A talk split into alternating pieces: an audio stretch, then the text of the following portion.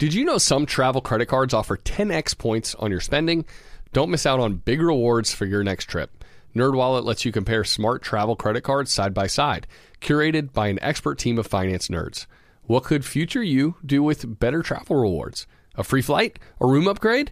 Don't wait to make smart financial decisions. Compare and find smarter credit cards, savings accounts, and more today at nerdwallet.com. Reminder, credit is subject to lender approval and terms apply. NerdWallet, finance smarter.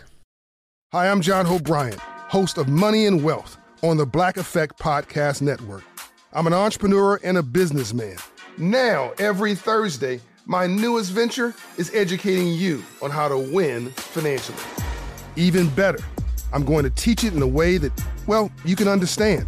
I'm going to meet you where you are and take you where you need to be. We all might have different starting points and end goals, but as long as we have the desire to acquire financial freedom, it can be done. Listen to Money and Wealth with John Hope Bryant every Thursday on the Black Effect Podcast Network, iHeartRadio app, Apple Podcasts, or wherever you get your podcasts. Hi there, I'm Bob Pittman, Chairman and CEO of iHeartMedia. I'm excited to announce a new season of my podcast, Math and Magic Stories from the Frontiers of Marketing. Our guests this season show us big risk can yield big rewards, like Rob Reilly, the creative head of one of the world's leading advertising firms. I try to create environments where anybody can say anything without any judgment. Listen to a brand new season of Math and Magic on our very own iHeartRadio app, Apple Podcast, or wherever you get your podcast. Hi, I'm Vanessa Bayer, and this is my brother Jonah. And we are so excited to have you hear the latest season of our nostalgia themed podcast, How Did We Get Weird? Not only do you get to know me and my brother, you get to know the stories that made us the absolutely rad people we are today. Check out our episodes where we've welcomed hilarious guests like our friend Andy Samberg. That's it. That's really it. And Queen Casey Wilson. I really went cart before the horse. I said, I think I have an opportunity to interview Leonardo DiCaprio. Oh As a high school student. And you do not want to miss out on our funny segments like Change.dork. Change.dork. And congratulations, you played yourself. Congratulations, you played yourself. Listen to our podcast, How Did We Get Weird, on the iHeartRadio app, Apple Podcasts, or wherever you get your podcasts. Joel, what's going on, buddy? Hello, my friend. Are you enjoying your time right now at the beach? I am. Uh, we're recording this before we go there, but I'm just imagining the joy I'm going to feel. I'm asking future Joel if uh, if he's going to enjoy his time. Dude, he's having a rocking time. Yeah, we're actually at the beach for a few days. Uh, we've gone there with our families. We're spending a lot of time out there in the sun, in the waves. But we are replaying a bestie episode. This is a really good one, as it seems a lot of people are returning to their old spending ways. There's nothing wrong with being intentional with your money, but we don't want you to get carried away with your spending. Uh, and in this episode, we actually go step by step on how to create a debt payoff plan and how to stick with it. Yeah, I feel like this episode does deserve another spin, Matt. And if people haven't uh, listened to it because it's way back in the back catalog, well, it's right here for you right now. Yeah. And uh, yeah, but, but before we get to that episode, you know, this is typically a Friday Flight episode, and we did want to mention actually one Friday Flight story before we get into this uh, bestie episode. One headline that everyone out there should be excited about that, that we saw: a pesky refinance fee is going away. Hooray! Any listeners that have been around for any length of time know how much we hate fees. Yes. And as of August 1st, lenders will no longer have to pay Fannie and Freddie uh, an additional half a percent fee that was imposed at the end of last year. And so that means lower rates for you when it comes to refinancing a mortgage, which I know a lot of people are considering right now because rates are low. Yeah, this is great news because it will save the average person $20 a month on a $300,000 mortgage loan. And dude, 20 bucks a month, that's not chump change. Not at all. Yeah, so shopping around for that refinance is of course always a good idea, but we wanted to pass on the good news that rates that you're seeing next week could be even lower as this fee gets uh, axed completely. It's something that we covered towards the end of last year because we saw that this was going to be something that was going to be added to the cost of uh, underwriting a loan, but that is not something you're going to have to worry about much longer. Yeah, man, I'm, I'm the kind of guy who wants to see like an Elon Musk flamethrower taken to all the fees in existence. and so, yeah, just seeing a fee go down in flames like this just makes me so happy. Yeah. uh, by the way, make sure to check out Monday's episode. We have an interview with the one and only Clark Howard. That's right. My good friend. And so, yeah, there, there's some really helpful travel advice that we got into in that conversation, as well as some wisdom when it comes to being your own advocate in the tumultuous world of personal finance. So you can look forward to that hitting your podcatcher. But for now, let's get on to that bestie episode about debt payoff. And Matt, back to the beach for us. Welcome to How to Money. I'm Joel. And I am Matt. And today we are discussing creating a debt payoff plan.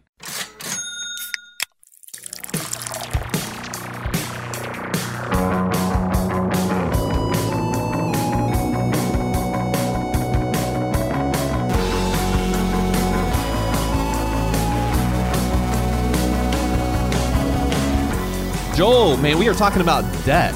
Everybody's got it. A lot of people do. Well, Most people. Not everybody. Yeah, yeah. a lot of people do, though. And the amount of debt that we as a country have, us as individuals, there is just so much debt going around. We know that we want to get rid of debt, but we don't necessarily know what steps to take in order to get rid of that debt. But, but a plan can help a whole lot. Yes, exactly. So that's what we're going to talk about this episode. We're going to talk through what it actually takes to pay down debt. Yeah. But before we get to that, Matt, real quick, I wanted to talk about guilt and money.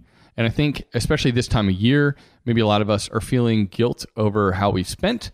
And some of that might be warranted, right? We, we might have in November, December, in the lead up to the holidays, we might have bought too many gifts for other people. We, we probably could have done just a little bit better in how we thought through a spending plan, right? We're going to talk about a debt plan, but we could have thought through our spending a little bit better. But I think ultimately, this show and how we talk about money we don't want people to feel guilty all the time about how they're spending. And I think certain folks in the personal finance space, that's kind of their main tactic is to make people feel guilty about how they do spend versus motivating folks to help them spend less and to save more. And so I think, you know, as we get further and further into this new year, I just want to let people know that this podcast, that what we do, it's all about helping people prioritize the right things. And it's not about uh, shaming them for the, Yes. the for the moves that they've made, for the things that they haven't done as well as they could have done. Yeah, totally, dude. I, I completely agree. I think you said shame, which totally made me think of something else as well. So I'm going to go there in one second. But I think a guilt trips for you know based on your spending, that's a bad idea. If you have identified what it is that you want to spend your money on, like if you have a plan, if you know where your priorities lie, then it's okay to spend money. And yes, you do not need to feel guilty. I do think though that a little bit of guilt can be a good thing, right? Like to Can me, be a prod a little bit at times. Exactly. Yeah. Like to me, guilt is basically knowing that you could have done something better, but you didn't. It basically calls attention to the fact that you're responsible for your actions. And when when it comes to our money, I think there's definitely a need for more responsibility when it comes to you know personal finances. But interestingly, like you mentioned, shame, and I think that's so clutch because I, there's a big difference between guilt and shame. True. Have you read any of uh, Brene Brown? She's like a she's a she's I don't know. She has TED talks and she's written books. She's an I- author. I'm familiar with her just because my wife talks about her a lot. Okay. But I haven't read any of her books. She she's I think she's really great, but she talks about shame and one of the ways she characterizes it is that like shame is well for, let's start with guilt. Guilt is knowing that you did something bad and so you feel bad for that action, right? Whereas shame is like you identify as being a bad person. And so we want to focus on the behavior. You know, you're not a terrible person because you, you know, you blew your budget one month, or maybe you didn't quite put enough towards retirement that year, right? But when you identify with being a poor saver, like if that's who you feel you are, well, that's when it can become negative versus uh, a positive effect. It, it can almost be become a self fulfilling cycle. Oh yeah, yeah, yeah. If we identify ourselves as a certain way, we're going to act accordingly. Yes. And so we have to kind of break that psychological barrier of feeling shame with how we've handled our money. And I, I completely agree. I think a little bit of guilt can help drive us in the proper direction. But if we completely identify as being someone who doesn't know how to handle money well, well, then hopefully this show can help people this year uh, to learn some of those tools and then to kind of help break those chains of potential shame that's associated with how they handle money. Totally. Um, that's that's what we want to be here. We don't want to be here to use a stick to beat you over the head because you haven't done things properly. What we want to do is encourage you, motivate you, give you the tools to create a more positive outlook on your relationship with money and then specifically give you the proper approaches to how you can handle your money well so that you can make changes moving forward so that whatever cycle maybe you've become accustomed to living in relationship to your money just isn't the case anymore. Yeah, totally. I think if you feel a tiny little bit of guilt when you learn something new, or maybe you hear something that you haven't done, I think that can be okay if you respond positively to that, right? It's just like constructive criticism or, or feedback that you receive on a project or something that you're working on. If you take that feedback and you then modify your behavior and that allows you to grow, well, it's, it's a positive thing. It's about gaining knowledge and learning from our mistakes. And yeah, like you said, Joel, hopefully that's what folks can do from listening to this podcast. Yeah, man. I, I think I used to feel guilt over buying really nice beer, and now I, I just don't anymore. It's because it's something that I've prioritized highly and something that I've made an important line item in my budget. And so I think that's another way that people can approach it. And so, Matt, speaking of beer, the beer that we're having on the show today is barrel aged Yeti Imperial Stout by Great Divide Brewing. And the kind folks out of Great Divide in Denver, Colorado, they sent this beer our way. I'm really excited to have the barrel aged version of their Yeti Imperial Stout on the show with you today, my friend. Yeah, and this is our last one by them. We've had them for the, the past few episodes now. So, man, Great Divide, y'all are fantastic. You make some awesome beers like you always have. And yeah, we'll get to our tasting notes on this one at the end of the episode. All right, Matt, let's get into the topic at hand. We're ta- today on the show we're talking about creating a debt payoff plan. And let me ask this question to our listeners at the very beginning of the episode, and it might be a little awkward. How's your debt situation? And does that question itself cause a lump to rise in your throat? Well, personal levels of indebtedness are a major issue in our country, but lots of folks feel like they're stuck in quicksand up to their midsections and they don't know how to navigate themselves out of the problem that they've put themselves in. We need a plan to help us get out of debt and to get our feet set in the right direction this year. And so when we see headlines, Matt, like we've seen lately, 86% of millennials overspent on Christmas gifts. Well, we know what that means. That means that a lot of those folks have put that extra spending on plastic, on credit cards. And this time of year, they're getting that statement in the mail and they're a little shocked. They didn't know that they spent that much and they didn't realize that they wouldn't be able to afford the bill. And now they need some help to tackle that debt, not to mention the other debts they might be carrying right now so it doesn't get even further out of hand. Well, Joel, you're talking about debt, and I feel like I'm super ADD today because you mentioned quicksand, and I started thinking about quicksand. Why is why is like why would, when we were kids everything was quicksand? Like mario brothers 2 had quicksand. Like even as kids playing it's like watch out for the quicksand. Like quicksand was this real thing like this real problem that we had to watch out for. When i think about quicksand i think about the princess bride. You know i mean th- to me uh, that's strongly correlated. Yeah it's like late 80s early 90s quicksand was everywhere. Now everything's lava. Like the kids have moved on to lava. Like it used to be quicksand now it's lava. All right well sorry a little we're side gonna note. go with the old school reference. We're gonna stick with quicksand floor's lava. All right, let's get back to debt a little bit though. Here's the thing. Here's a fact for you. Outstanding student loan debt, Joel, it has reached an all-time high. Uh, last year, we hit 1.41 trillion dollars. 61% of Americans have credit card debt and the average outstanding balance is just over $6,000, while consumer debt as a whole stands at 14 trillion. It's not just I, I covered my ears there because it just got so horrendous. What can you say it again, dude? It's terrible. and not only is it just an incredible amount of money, but it's also how we're going about getting this debt. Uh, car loans they've gotten longer with some folks not just taking out uh, 60 months of payment, but 72 and 84 month long loans, and then you know they end up trading their cars in while they're upside down. We're taking out debt for smaller and smaller purchases as well everyone out there like all the different retailers offer a payment plan now. And it spans from you know services at home like your hvac to urban outfitters if you just want to you know pick up some shoes. We are funding our lifestyles through the accumulation of more and more as well as riskier debt. It's just become easier to take on debt for anything now. Like you go to the dentist and you can take out a payment plan on that new artificial tooth or whatever surgery you had to undergo. Yeah, I got to think that that is the absolute least fun loan to pay on. Right. Like, yeah, I'm paying on my root canal still. I'll give you a 3% loan on that root canal, Matt. But that's just the kind of day and age we live in. Easy Yeah. access to debt for almost anything. Yeah, your local small business electrician probably has the ability to offer you a loan on that new HVAC. I mean, it's just kind of almost gotten preposterous. And then we end up sinking ourselves in a hole, even if it's 0%, even if it's 0% for multiple years. We'll take out the debt, and then ultimately we just don't have the money to meet those obligations. So we have to change our relationship to debt and how we consider taking it on. But Matt, also too, I think it's important to mention before we get into the specifics of creating a debt payoff plan that we don't think all debt is terrible. Like we're not anti every single kind of debt out there. Not all debt is bad debt. Some debt can be used effectively, and there are reasons worth accruing debt. For example, going to get an education, or starting a business, or buying a home. And we kind of discussed that in more detail in episode 141. But just because you're considering one of those good debts doesn't give you a free pass to blindly take out loans in order to go to a fancy school, or to pursue your dream of owning your own restaurant, or to buy more house than you can afford. You still have to take value into the equation when you're thinking about what debts you take on. Yes, we, we need to take value into account because you know not having massive amounts of debt is important. And so, I mean, on that note, you might be asking, like, well, well why is getting out of debt? Why is that actually important? The, the biggest reason that we're going to share that getting out of debt is so stinking paramount is because debt is expensive. In the moment, it doesn't feel expensive to pay with a credit card or maybe to take out a loan if anything, it feels like free money, right? And it's really easy to gain access to that credit. Which is why in a recent episode, Matt, we talked about cash debit or credit, like how we spend. Using credit cards is in particular the, the biggest downside is the ease of use. And that's what causes us to use them more frequently. Even though such we, a smooth transaction. Right, even though we like credit cards it can be a, a way for us to spend money that we don't have. Exactly. Yeah. But here's the thing.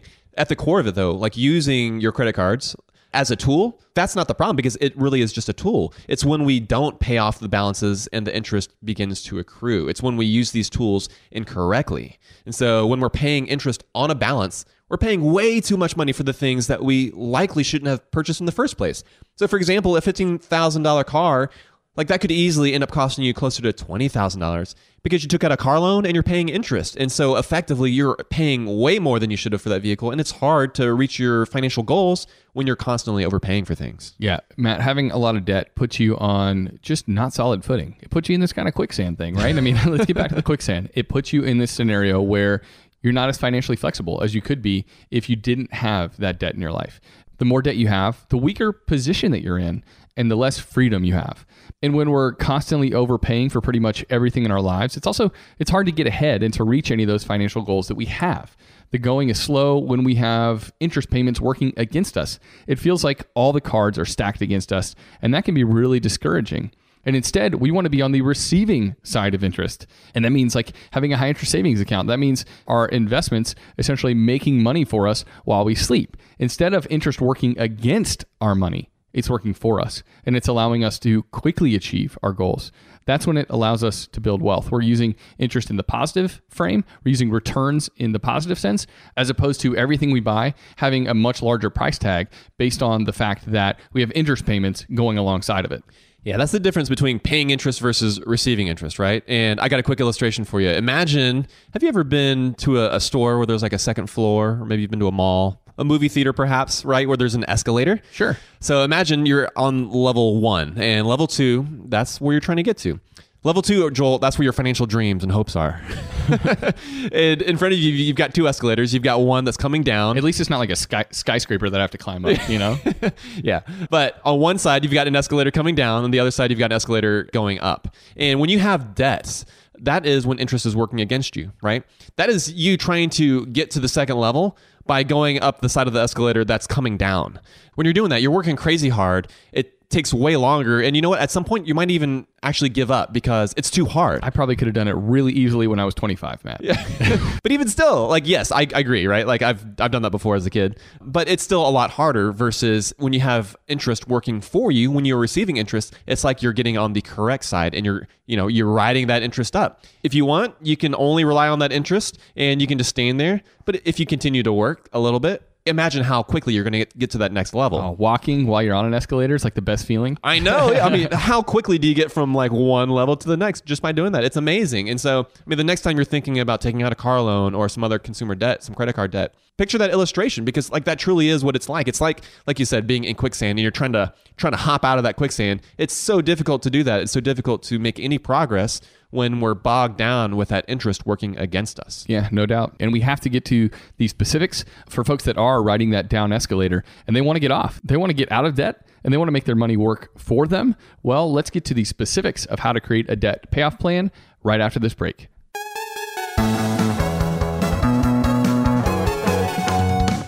So we've mentioned on the show how we've got a Dominican trip coming up. We're going to celebrate Joel, you and Emily. You're both turning 40 this year, so Woo-hoo. we're doing it up right. And a lot of listeners, they might have trips of their own planned. And sometimes those vacations can get expensive. So, what better way to offset some of those costs than to have your home earning some money while you're away? Yeah, that's right. Why let it sit empty when it can be earning extra income on your behalf? It's a smart and practical thing to do. So, think it through.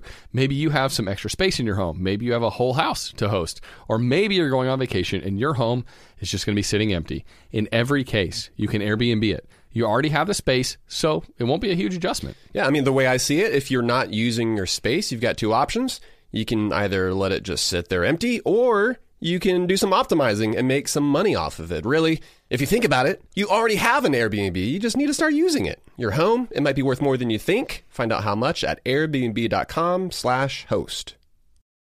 Joel, I think there are a lot of folks who start small businesses and they're surprised at the amount of behind the scenes, the admin type work that they're not all that thrilled about.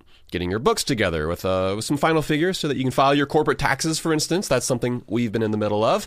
But it can really gum up the gears, potentially keeping you from doing the work you love. If this is you, you should know these three numbers 37,000, 25, and 1. That's right. Yeah, 37,000. That's the number of businesses which have upgraded to NetSuite by Oracle. NetSuite is the number one cloud financial system, streamlining accounting, financial management, inventory, HR, and more. 25. NetSuite turns 25 this year. That's 25 years of helping businesses do more with less, close their books in days, not weeks, and drive down costs.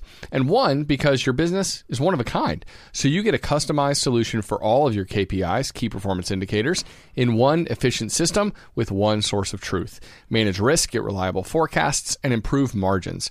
Everything you need to grow, all in one place. There's a lot of power in the simplification of having all that information in one place. Helps you make better decisions. That's right. And right now, download NetSuite's popular KPI checklist designed to give you consistently excellent performance, absolutely free at netsuite.com slash howtomoney.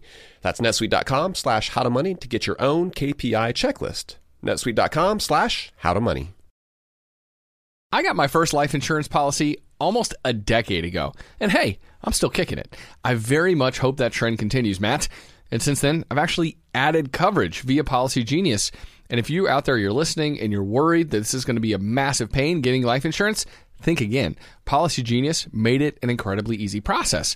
If you have loved ones who rely on you and your income, Life insurance is a crucial part of your financial plan. Not only does it provide a financial backstop for your family, it also gives you peace of mind too.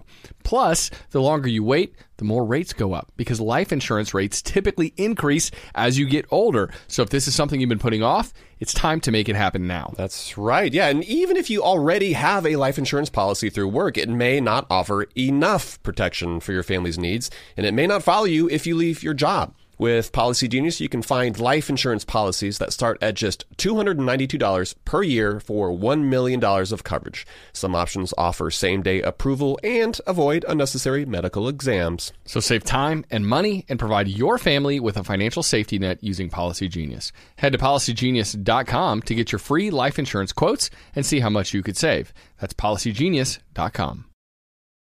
Hey, folks, it's Matt. I've got to tell you about something new I've been trying this year. I've been drinking a little Health-Ade kombucha every day, and I feel amazing. It comes in so many delicious flavors, but my favorites so far are Pink Lady Apple and Ginger Lemon. So, what exactly is Health-Ade kombucha? Well, it is a fermented, bubbly probiotic tea that's good for your gut. It's blended with real fruit juice and it's super thirst quenching, a little sweet and a little tangy, and very refreshing.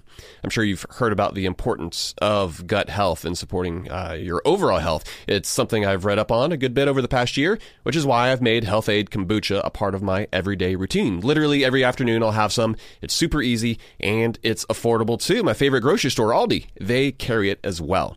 If you want to give it a try and see how great you can feel, look for the brown bottle with an anchor and make Health-Ade Kombucha your go to for a healthier, happier you.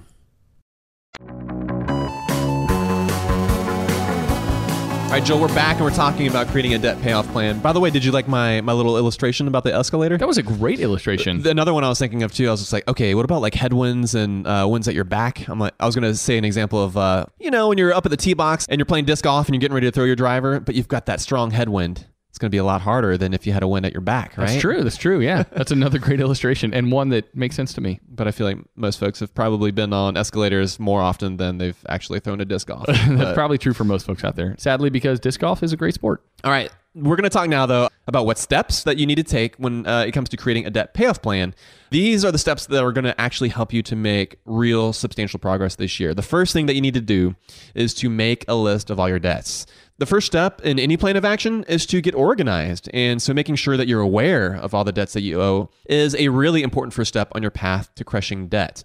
Yeah, Matt. I mean, we've used this illustration before, but if you're planning a road trip you're going to make the dots along the way of where you want to stop. You kind of want to know the layout. How long is it going to take me to get here and there? Especially if you got kids, like where are we going to stop to pee? Where are we going to stop to eat? There's all these questions that come with a big major trip. That's right. And, and so I think the same thing, like paying off your debt, is this big trip, and you want to plan the points along the way. You Yeah. want to you want to know exactly what's in store so that nothing hits you terribly by surprise. Yeah, you don't just throw everybody in the car and just start driving. That's a terrible plan. Yeah, you like lick your fingers, stick it up in the air, decide which way the wind's We're going to blowing. go east. Let's do it. We'll see where we end up. Yeah. Yeah, that's not a good way to go. So, yeah, making a list of all your debts helps you at least get the lay of the land. And then you need to pick your approach. And Matt, we've talked before about the debt snowball approach versus the debt avalanche approach and which one people should consider. And we went into a lot of detail on how you decipher which plan is better for you in episode 86. But do you need or just want some more emotional rewards along the way? Or do you just want to pay these debts off as quickly as humanly possible while paying as little interest as you can? Either way, you'll focus hard on completely obliterating one debt while paying the minimums on the others. In both approaches, maintaining a high level of focus is the key to success. Once you know that lay of the land, Matt, it's really important to kind of choose which approach you're going to take and then sticking to it. If you've come up with a strategy that you think is going to work for you, looking at the strategies that might potentially work for you, and then picking one and sticking to it is going to be crucial to your probability of success.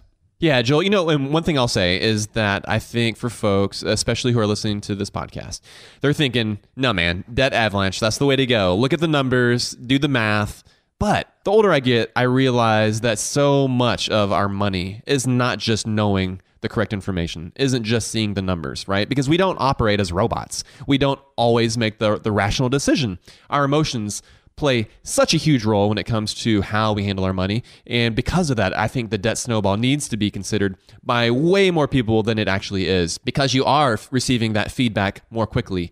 You're able to quickly pay off a debt and then quickly move on to the next one. And that feels good. And, and when it feels good, that's something that you'll continue to do. Exactly. The best plan that we can create is the plan that we can stick to. Yes. It's not just the best plan in theory, it's the one that we can actually accomplish in real life. And just quick example, Matt, for me, for a lot of years, I wasn't fully funding my Roth IRA and I was just investing a lot more in my 401k because it was a lot easier for me to click the button that up the percentage point coming out of my paycheck. I barely felt it than it was to actually increase that automatic draft amount from my bank account into Vanguard to fund my Roth. And so, So it literally took more work for you to up your Roth IRA versus your 401k. yeah, and, and really the work is the same. It's the mental it's the Right. mental hurdle I couldn't overcome. And so I think that's a huge thing that we do need to consider. What, what what's the easiest mental mental hurdle for us to overcome? And again, the plan that we can stick with is the one that we need to commit to. So true, man. All right. So now you've made a list of all your debts. You've gotten organized. You've picked your approach. You you know you've thought about which strategy is going to work for you. The next step is we want you to look at your timeline a little bit. This is when you are going to do some math and you want to calculate how much monthly income you can put towards your debts and and actually figure out how long it'll take you to be rid of it all it is important to know how long this will take in order to manage your own expectations. Uh, if you don't take the step, you might think you'll knock out your debt. Let's just say by the end of the year. And then maybe October rolls around and you realize that you're not even close. If you are not realistically approaching your debt payoff plan, it can be easy to lose hope and basically just burn and fizzle out. Yeah, Matt, it reminds me of our conversation with JD Roth not too long ago. And he specifically mentioned, he, he gave a very vivid picture of his. Oh, when he was in the bath? Yes. Okay. He was like, This is how I came up with my debt payoff plan. I was in the shower. I had this epiphany. He's like, I ran out. I didn't dry off. I had a towel around me and I sat at the table for hours and I came up with this debt payoff plan. What a madman. I know. Yeah, I know. I, I totally picture, I could totally picture it. It was, it was maybe too vivid. And, and he said he realized it was going to take 36 months for him to pay off his debt after kind of calculating it out. And this timeline helped him track his progress. Knowing that timeline helped him have a realistic expectation in mind for how long it was going to take him to be rid of all his debt. And that's a really important step for us to take in this process is to map out the length of time that it's going to take us to go from a bunch of debt to no debt because that can help us stick with it. If we know that it's going to take 3 years, well there's light at the end of the tunnel.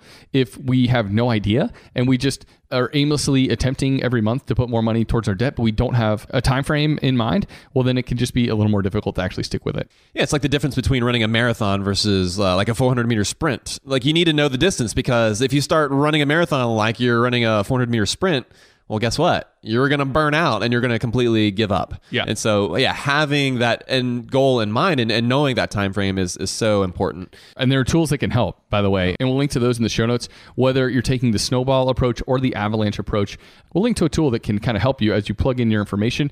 It can give you that time frame so that you're not just doing pen and paper. You can actually plug it into a spreadsheet and then you've got spreadsheets. Yeah, you can share it Yes. with your significant other or your partner. And it's this kind of perfect opportunity to be on the same page, to be looking at the same numbers, and it can kind of just kind of help you plot your path. Well, you know, I'm all about the spreadsheet. I know you are, buddy. Yeah. And so another step we want you to take is essentially to create a debt slaying identity. Ooh. Basically, what I want you to do, if you're in debt and you're looking to get out of it, is I want you to say to yourself, this year, I am all about paying off that debt. It's like, your alter ego. Yes, like that that's just who you are. What this means is not saving for a vacation, not saving for that new car that maybe you wanted.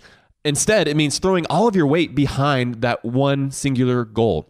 This is a crazy powerful approach and anyone who's paid off large amounts of debt quickly will attest to the power of this type of focus. And again, you want to make sure to prioritize that top debt while you pay minimums on everything else, regardless of what approach you take, whether you take the debt snowball or whether you take the debt avalanche. All right, we've referenced Batman in this podcast before, Matt. But so basically, Batman is this perfect representation of creating an alter ego. It's it's not that he has these special powers. I mean, sure, he's got a cooler vehicle and like a grappling hook or whatever, but he can't actually fly or do anything super duper special. He he's just creating an alter ego that helps him to fight crime. It's almost like when he puts on the suit, he becomes a different person. And I think that's kind of how we need to approach paying off debt in our lives in 2020 is to create this alter ego, to put ourselves in this new state of mind, in this new uh, superhero suit, if you will. And I think that that just kind of mental shift in telling ourselves that we are someone who can pay off a large amount of debt, who can make a change in our life, who can shift our habits. That's a that's a really powerful thing for us as we step up to the plate in order to vanquish the debt that has become the bane of our existence. Oh, such a nerd. Bad guy reference. I love it. The next step is basically to move on to debt number two. Once you've done all of that and you've crushed that first debt, move on to the next debt on the list. Again, regardless of which method that you're taking, after that first debt is eliminated, you're going to have more money to blast that next debt on your on your list. You might notice that it's a little bit easier to attack that next debt that you have on your list, right? Like interest, it's still working against you because you still have debt, but it's not working against you quite as hard. Going back to the escalator analogy, like you're still going up the wrong escalator, but maybe the escalator has slowed down a little bit. And not only has it slowed down, Joel, you've also gotten stronger because now you have more money to throw and to attack that next debt with.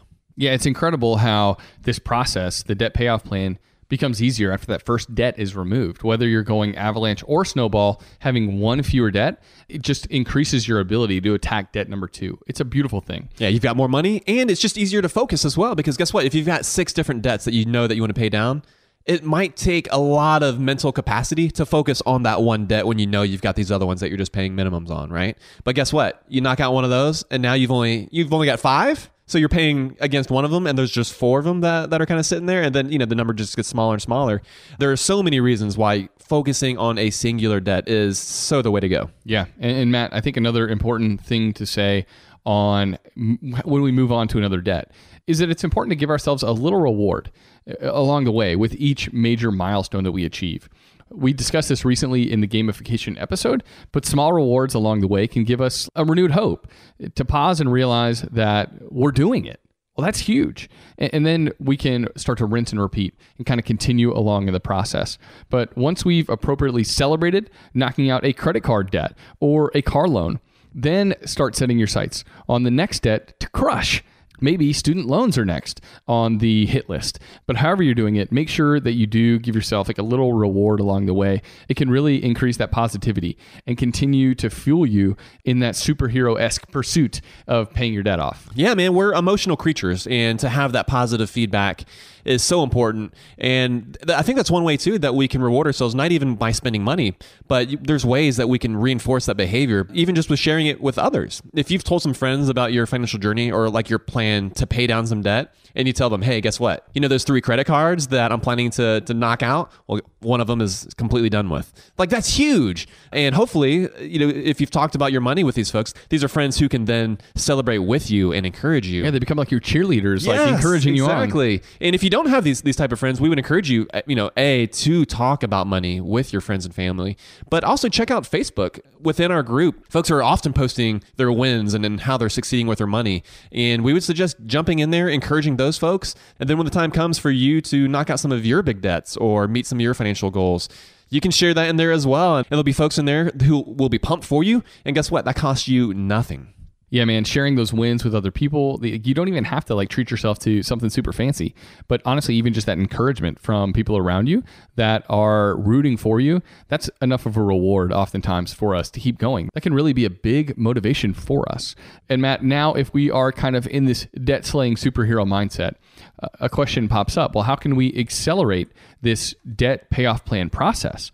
Well, there are ways that we can potentially earn extra money, and then other ways that we can cut back in our spending. And those things can accelerate the amount that we're able to put towards that debt to kind of make that 36 month plan, let's say, a 33 month plan. And that's kind of fun too. Yeah, that's right. We need to address both sides of the equation, right? We talked about this last week on our episode on frugality, how frugality doesn't always cut it, but we need to address our big expenses as well as some of the big ways that we can increase our income. Yeah, totally. So, on the note of cutting back, well, choose a specific few areas that are meaningful for you to be able to still enjoy life. Uh, don't stop drinking craft beer altogether necessarily, but make it maybe a special treat. And that act of cutting back, well, it can help you to achieve this quote unquote no bad debt status far more quickly. And if you can continue it after this debt payoff plan is complete, it's going to help you build savings and have money to invest for your future at the same time. Yeah, Joel. So that's addressing uh, expenses, right? Like if we're able to cut back. And on Monday's episode, we talked about earning more money, you know, through entrepreneurship, through starting your own small business. Uh, we had an interview there with Vincent. So we'd recommend checking that one out if you're looking to address that side of the equation. But either way, you can accelerate the process by focusing on your expenses, by focusing on your income. You want to make sure that you're doing both of those. We're going to continue to talk about creating a debt payoff plan. And after the break, we're going to talk specifically about some different practical advice and some different tactical steps that we can take in order to pay down our debt faster. We're going to get to those right after the break.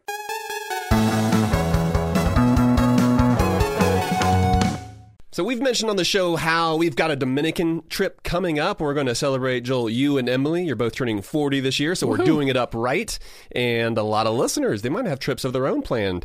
And sometimes those vacations can get expensive. So, what better way to offset some of those costs than to have your home earning some money while you're away? Yeah, that's right. Why let it sit empty when it can be earning extra income on your behalf?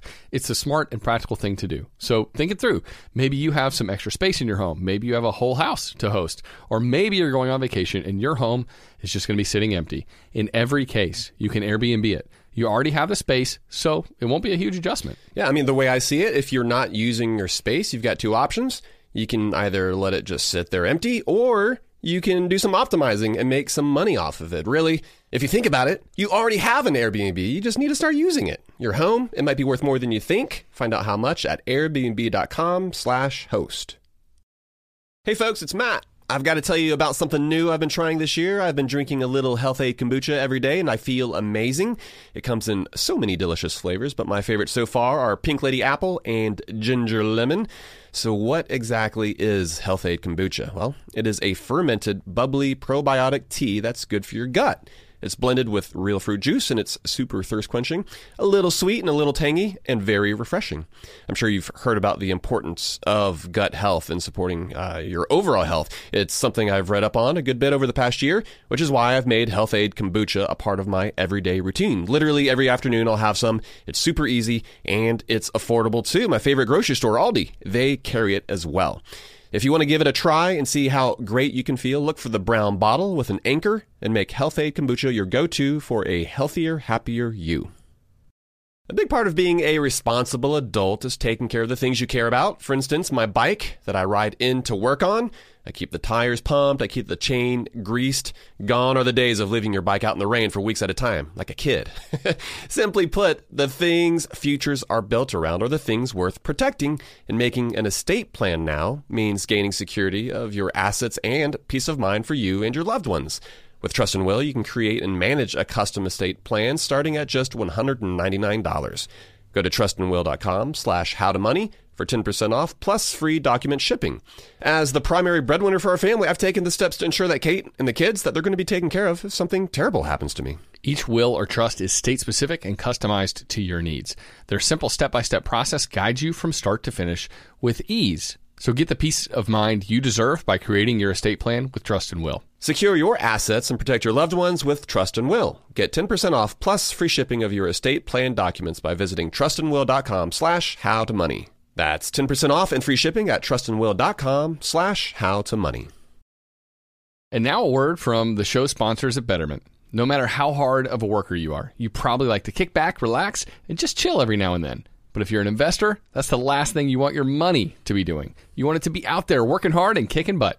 That's exactly what the Betterment Automated Investment and Savings app can help it do. Betterment's automated technology gives you advanced tools that are built to help maximize returns. We're talking tools like diversified, expert built portfolios of low cost ETFs.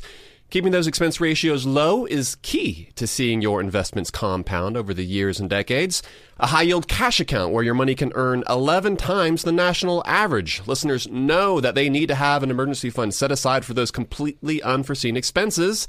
A high yield cash account is the perfect place to park that money in automated investing technology like automated rebalancing. That way, if certain industries are, say, growing like crazy, your portfolio, it stays on track. Visit betterment.com to get started. Learn more about high yield cash accounts at betterment.com. Investing involves risk, performance not guaranteed. Cash reserve offered through Betterment LLC and Betterment Securities. Betterment is not a bank.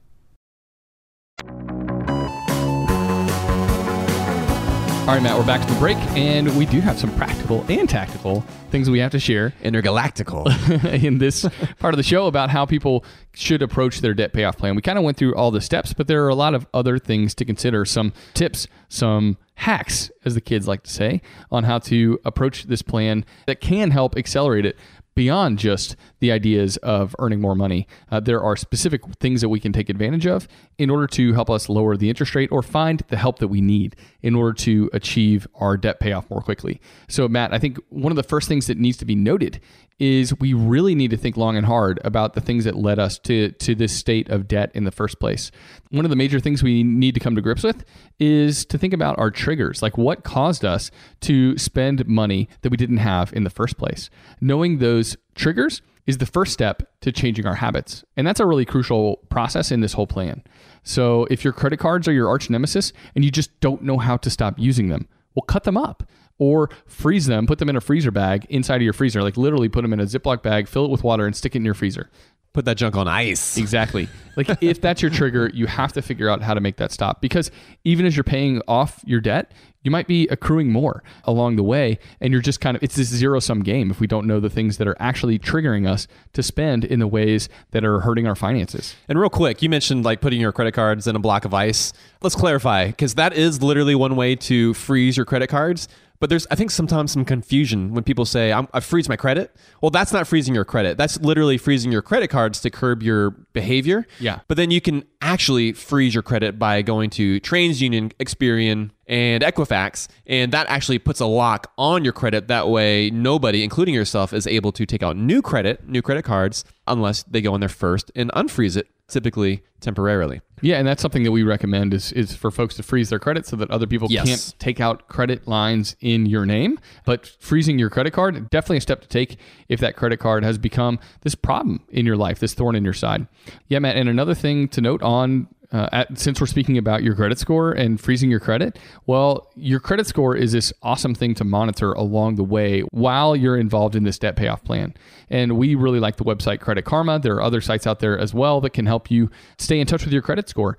Discover has one as well, creditscorecard.com. If you check out, sign up for one of those services and you're staying familiar with what's going on with your credit score, well, as you're paying your debt off, it's going to have a direct positive benefit on your credit score. And that is motivating as you see that credit score balloon over time as it continues to rise from, let's say it's at 680 now. You know, over six months, you might be at 730. And that is going to help you achieve these other goals of being able to potentially take out a mortgage, right? If you want to buy a house and you have a really low credit score because you have an overwhelming amount of debt. Well, attacking that increases your score and not only means you have less debt weighing you down, but also means the possibilities of taking out positive future debt, right, of something like a house are just greatly increased.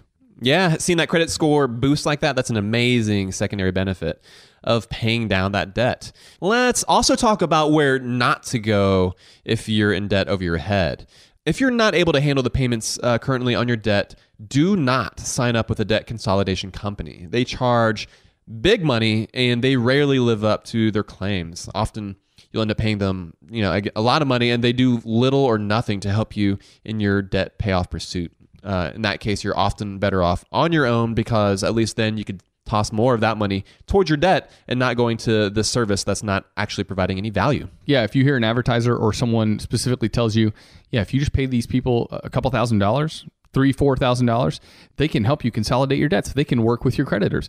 They'll help you achieve your own debt payoff plan. Well, upfront payment uh, for someone to do that for you when most of the things that these debt payoff companies say they're going to do, they either don't do or you can do yourself. That's just not a smart way to go. Yeah, that money up front, huge red flag. So, where you do want to go if your debt is overwhelming is going to be your local affiliate of the NFCC, which is the National Foundation for Credit Counseling. They are a nonprofit and they are full of helpful financial services like debt and budget counseling.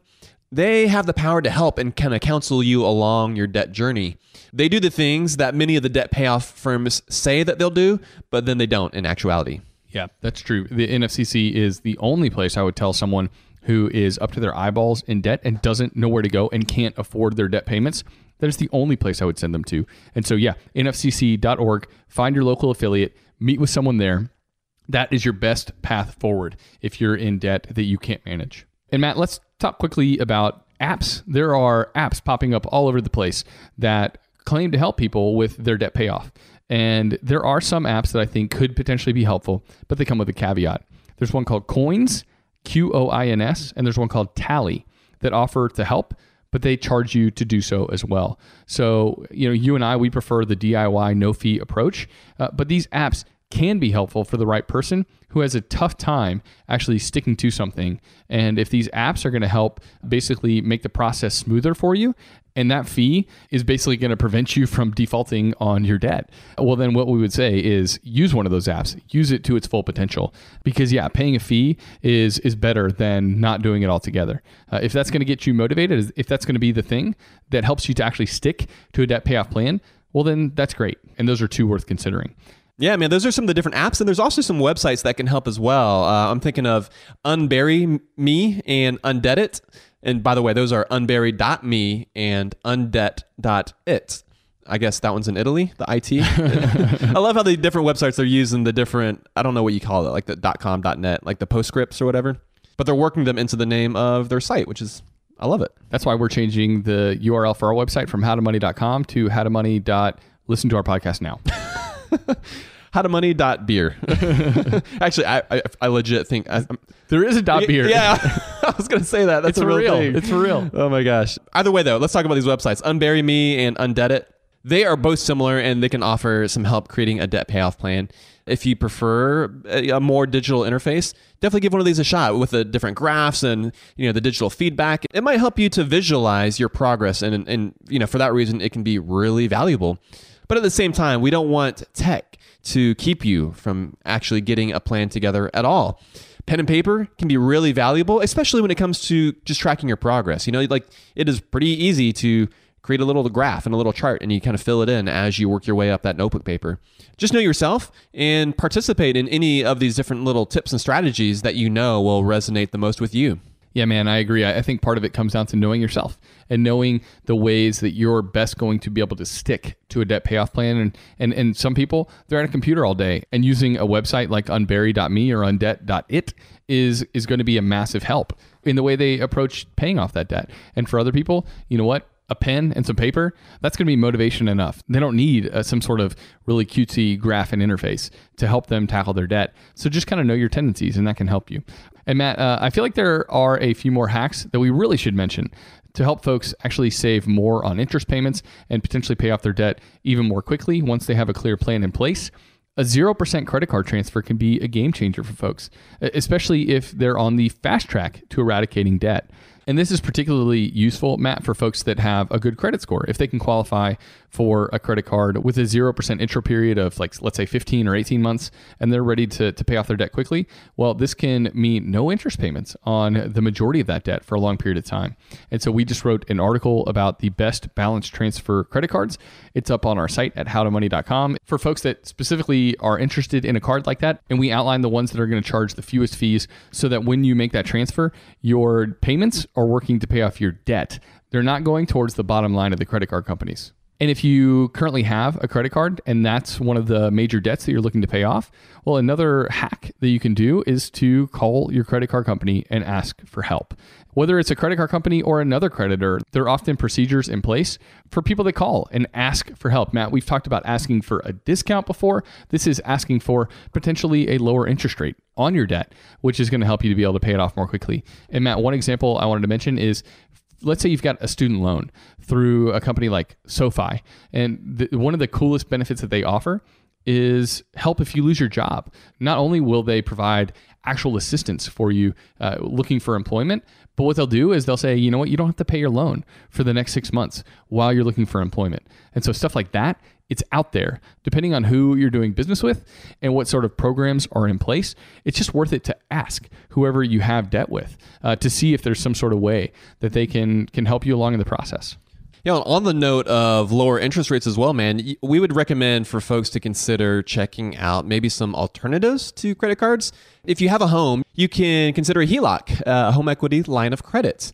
You're going to be able to get a lower rate. Obviously, there's going to be some risks associated with that. You're taking your debt and you're tying it to your property that debt is now a secured debt because your home is collateral. So if you are really, really sure that you're going to knock out that debt, then that might be something that you can do. But this does not need to be something that you, you take on lightly. Yeah, because it, it, it's one thing to not be able to pay off a credit card. There are certain rights that you have. You're not going to lose your house or get thrown in prison for not being able to pay your credit card debt. But if you tie it to your home, if you refinance or you take out a HELOC, that car, that home's on the line, dude. Yeah, exactly. And, and so if you're going to have trouble paying it off uh, with a HELOC, even if it lowers your interest rate, don't do it because you don't want to lose your home over credit card debt that you were unable to pay. That's right. And another option uh, to consider is you could always borrow money, maybe from a family member. This is something that it just depends on who you are and what your relationships are with your, you know, those in your family because it can get awkward. In many cases, it isn't worth the possible harm that could come to that relationship. But if your credit score is really low, that might be your only option for lowering any super high interest rates that you might have. So definitely consider that. Yeah, Matt, if someone submitted an Ask HTM question for the shows where we answer listener questions and said, hey, should I loan money to a family or friend? I think we would probably say, don't do it. Or if you do, know that there's a good chance that you don't get paid back altogether. Just kind of go into that loan situation knowing that's the case. Uh, but if someone has a really low credit score, if they don't have that many options, this might be the best option for them if they have a good relationship with a friend or family member that is willing to help them out in this way. So, yeah, those are some ways that you can approach uh, lowering potentially your overall rate of interest, some moves that you can make to help accelerate that debt payoff plan, and yeah, crush that debt once and for all. Yeah, and it's important to keep in mind as well that these are things that you want to consider after you have a solid plan in place. Like these are these are the little tweaks, right? Like last week we talked about frugality and how we need to focus on the big things. Well, in this case, the big thing is creating that plan and really getting after it these these little tips and tricks these are the, the, little tweaks this is the frugality aspect of paying down your debt they are certainly things that could make a pretty big impact and really help you along and provide some encouragement and make it possible for you to pay down that debt but first you do need to have a solid plan in place for these additional pieces to kind of slot in. Yeah, I completely agree. And you know what? For anybody out there who is it's experiencing a load of debt that is uncomfortable, well, best of luck to you in creating a debt payoff plan. I feel like having this plan sometimes can help you at least have this target to aim at, and it can make a huge difference in, ha- in helping you actually achieve being rid of it, as opposed to kind of feeling like you're in this quicksand scenario and you don't know how to get out. The plan is like the rope in Princess Bride that helps you get out of the quicksand. it is, right? That's exactly what that debt payoff plan is. As you wish. All right, man. It's it's beer time. Let's take it back to the beer. This episode, you and I shared a barrel aged Yeti Imperial Stout. I want to say this can is it's brown and gold, and it's like perfect for for the way this beer tastes. And I want to mention too the way it poured. And it poured pitch black. And at the same time, it had this amazingly dark brown head. It looked like crema, like if you've ever gotten an espresso where, you know, the, the espresso bubbles, like the little cream at the top. They call it crema. Little Yeah. insider knowledge for you. Exactly. But I couldn't get over how richly brown that head was on this beer. And every time I kind of swirled it, it almost had like some red notes in it. Looked amazing. But uh, yeah, what were your thoughts on how this beer tasted? Man, this beer was so good. It had these nice boozy barrel notes on an already delicious stout.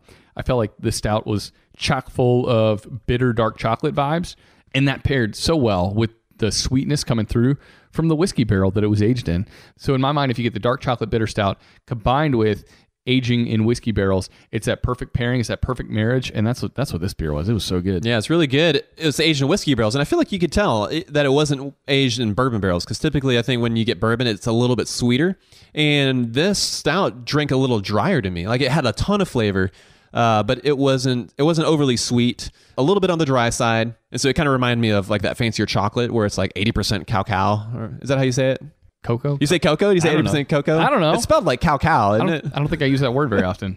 I don't either. but you know, the fancy chocolate where it's there's zero sweetness going on at all. That's what I picked up out of it. It just had incredibly deep flavor notes and I really enjoyed it. All right, man. Well, is that going to be it for this episode? That's going to do it. Let's wrap it up. All right. For folks that want more money information, well, you can go to our website at howtomoney.com and we'll also have show notes up for this episode. All right, man. Well, that's going to do it. Joel, until next time, Best friends out. best friends out.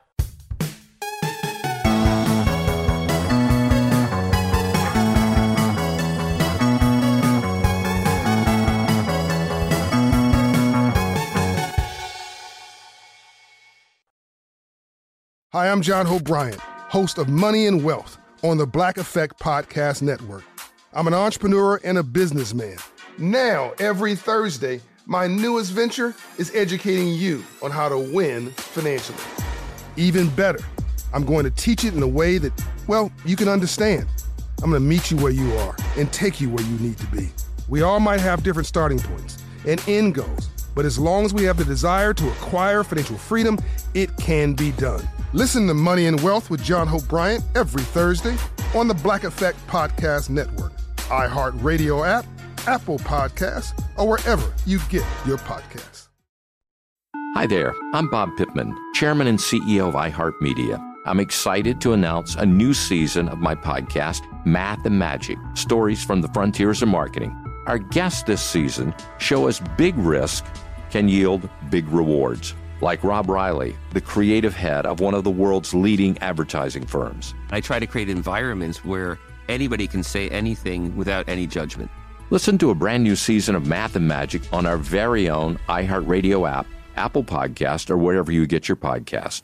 Hi, I'm Vanessa Bayer, and this is my brother Jonah. And we are so excited to have you hear the latest season of our nostalgia themed podcast, How Did We Get Weird? Not only do you get to know me and my brother, you get to know the stories that made us the absolutely rad people we are today.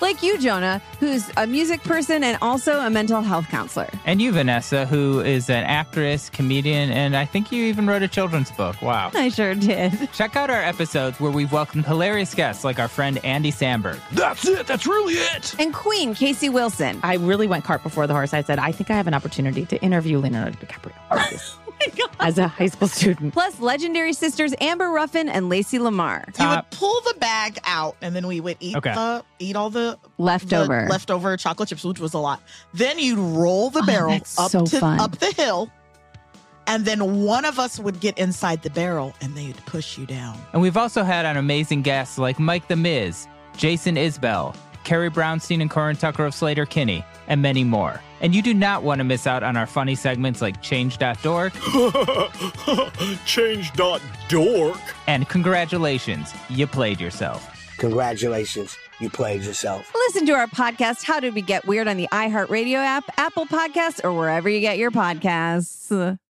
Hey, it's Alec Baldwin. This past season on my podcast, Here's the Thing, I spoke with more actors, musicians, policymakers, and so many other fascinating people, like jazz bassist Christian McBride. Jazz is based on improvisation, but there's very much a form to it. You have a conversation based on that melody and those chord changes. So it's kind of like giving someone a topic and say, okay, talk about this. Listen to the new season of Here's the Thing on the iHeartRadio app, Apple Podcasts, or wherever you get your podcasts.